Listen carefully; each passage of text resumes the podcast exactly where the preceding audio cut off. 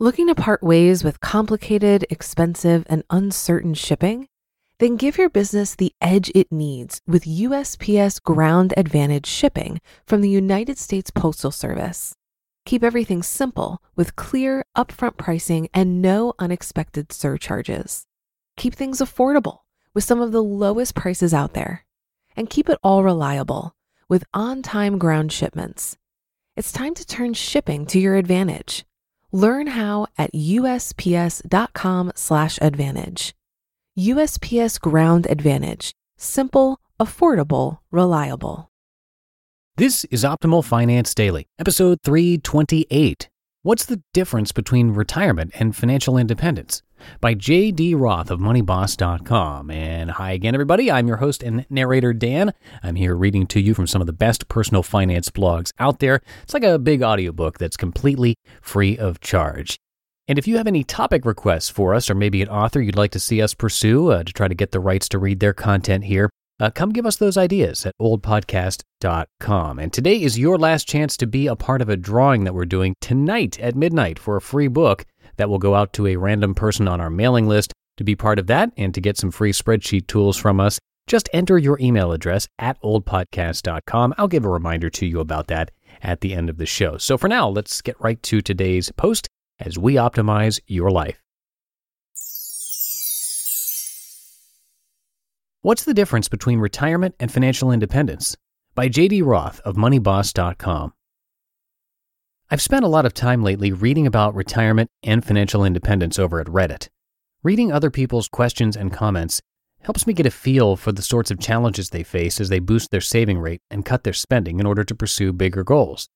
For those unfamiliar, Reddit is a large internet community with discussion boards dedicated to different topics. Though Redditors would cringe at this characterization, in many ways it reminds me of America Online 20 years ago. I like to browse forums, or subreddits as they're called, on subjects like personal finance, simple living, financial independence, and lean fire. That last one merits more explanation. I'd never heard the term lean fire until I found the forum on Reddit, but I think it's something that might appeal to a certain group of Money Boss readers. According to the Lean Fire subreddit, if you want to retire before 60 with less than $40,000 in planned yearly expenses, this is the place to discuss it. In other words, lean fire is a term for early retirement with minimal money. Note, FIRE is an abbreviation for Financial Independence Retire Early. It's a catch all term for folks who want to stop working before traditional retirement age. But what are the differences between early retirement and financial independence? Stay tuned, that's what this article is all about. It's strange to me that the Lean Fire subreddit considers a $40,000 annual expense lean. That's 75% of what the average American household spends, which is $53,495 a year, which doesn't seem particularly parsimonious.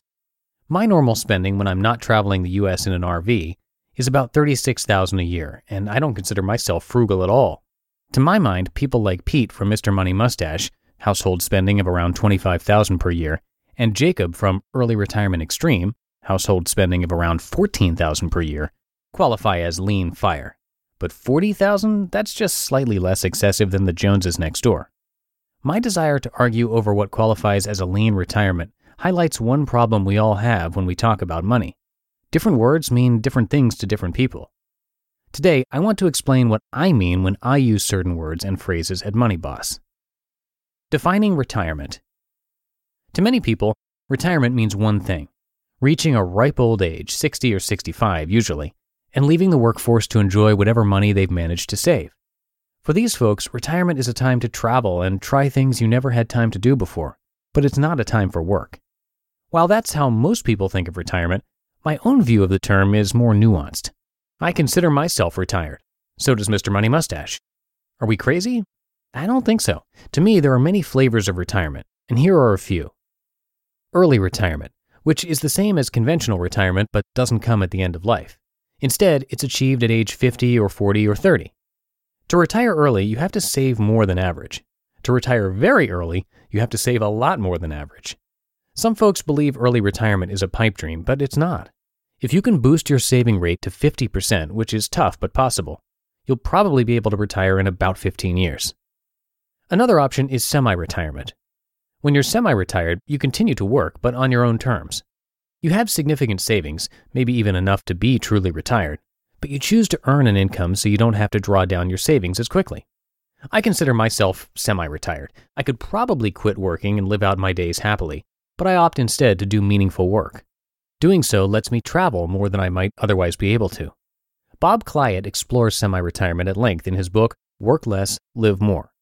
In the four hour workweek, Tim Ferriss describes another approach to retirement. He argues that instead of deferring decades of retirement until the end of our lives, we'd be happier, more fulfilled, and more productive if we instead redistributed this time in the form of mini retirements throughout our careers. These career breaks allow us to explore new people and places while we're still young and fit, and while we still have time to change course if we discover a new opportunity. To my mind, retirement comes in a variety of shapes and sizes. There really isn't one good definition for the term. For many, retirement means you no longer work for pay. But a lot of folks who meet this definition would chafe at the notion that they've retired.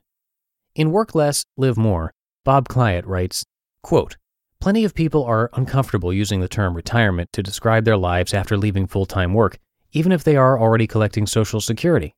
For them, that word conjures up images of frail, elderly people who have hung up their spurs. They think of themselves as fully engaged in living life, not withdrawing from it in any sense. End quote. In the end, it doesn't matter how you label your lifestyle. Whether you're retired or not, all that matters is making sure your work and spending match your personal mission statement. If you do, you'll be happy. Defining financial independence. Ultimately, retirement is a loaded word, and I try not to use it except in casual conversation. I prefer to talk about financial independence, which is essentially the same idea but without the baggage. This is precisely why I use the term global climate change instead of global warming. The latter is more common, but it carries so much baggage that it tends to cloud conversations about an important subject. Reframing the conversation in terms of financial independence has another advantage. There are clearly different degrees of financial freedom, so it's possible to talk about progress along a sort of FI continuum. Last month, I suggested that there are six stages of financial freedom. Stage zero is dependence, then solvency, stability, agency, security, independence, and abundance. There's an infographic on this post that explains each one. If you wanted, you could get even more granular. You could create a list of 16 stages of financial freedom, or 60. The key takeaway is that the more money you save, the more freedom you have, and the greater risks you can take. To me, as I've said, there's little or no difference between retirement and financial independence, but I usually prefer to use the latter terminology in order to avoid fights with the internet retirement police. What does the word retirement mean to you? What's the difference between retirement and financial independence? How will you know when you've achieved financial independence? And what will you do once you get there? You just listened to the post titled, What's the Difference Between Retirement and Financial Independence by J.D. Roth of MoneyBoss.com. Looking to part ways with complicated, expensive, and uncertain shipping? Then give your business the edge it needs with USPS Ground Advantage shipping from the United States Postal Service. Keep everything simple with clear, upfront pricing and no unexpected surcharges. Keep things affordable with some of the lowest prices out there and keep it all reliable with on time ground shipments. It's time to turn shipping to your advantage. Learn how at usps.com/advantage. USPS Ground Advantage: simple, affordable, reliable. If you've been using Mint to manage your finances, I've got some bad news. Mint is shutting down. But now for the good news. There's a better alternative. Our sponsor, Monarch Money. Mint users are turning to Monarch Money and loving it. Maybe you're saving for a down payment, a wedding, a dream vacation, your kids' college. I've found that Monarch makes it so easy to help you reach your financial goals, whatever they are. I definitely wouldn't be able to allocate my finances or plan as clearly without help from Monarch. In fact, Monarch is the top rated all in one personal finance app. It gives you a comprehensive view of all of your accounts, investments, transactions, and more create custom budgets, set goals, and collaborate with your partner. And now get an extended 30-day free trial when you go to monarchmoney.com/ofd.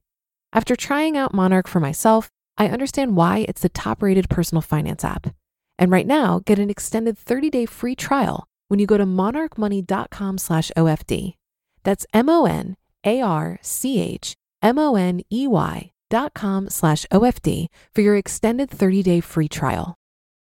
And don't forget, today is your last chance to be on our mailing list for a drawing that's happening tonight at midnight. We are giving away another free book. And to be in the drawing and also to get a few easy to use financial spreadsheets from us to help with uh, your budgeting, come by oldpodcast.com and enter your email address. That's going to add you to our weekly newsletter where we give you some life tips, more freebies, and we host the book raffles every month. It's also a nice way to show some moral support uh, for what we're doing here. So again, come by oldpodcast.com and simply enter your email address to get all of that. And make sure you do it by midnight tonight to be part of this book raffle. And that's it for episode 328. Have a great rest of your Wednesday, and I'll see you in the Thursday show tomorrow where your optimal life awaits. Hello, Life Optimizer. This is Justin Malik, creator and producer of this podcast, but also Optimal Living Daily, the show where I read to you from even more blogs covering finance, productivity, minimalism, personal development, and more from incredible bloggers like Derek Sivers, Zen Habits, Marc and Angel, The Minimalists, and all the ones you hear on this show too. So if you enjoyed today's episode and like taking amazing blogs on the go, come on over to Optimal Living Daily and subscribe to that one too. And together, we'll start optimizing your life. Listening to Optimal Finance Daily. Be sure to hit the subscribe button to stay up to date on each new episode and head to oldpodcast.com. That's O L D podcast.com for a free gift as well as more actionable tips and resources to help you maximize your potential. Thanks for joining us and remember, your optimal life awaits.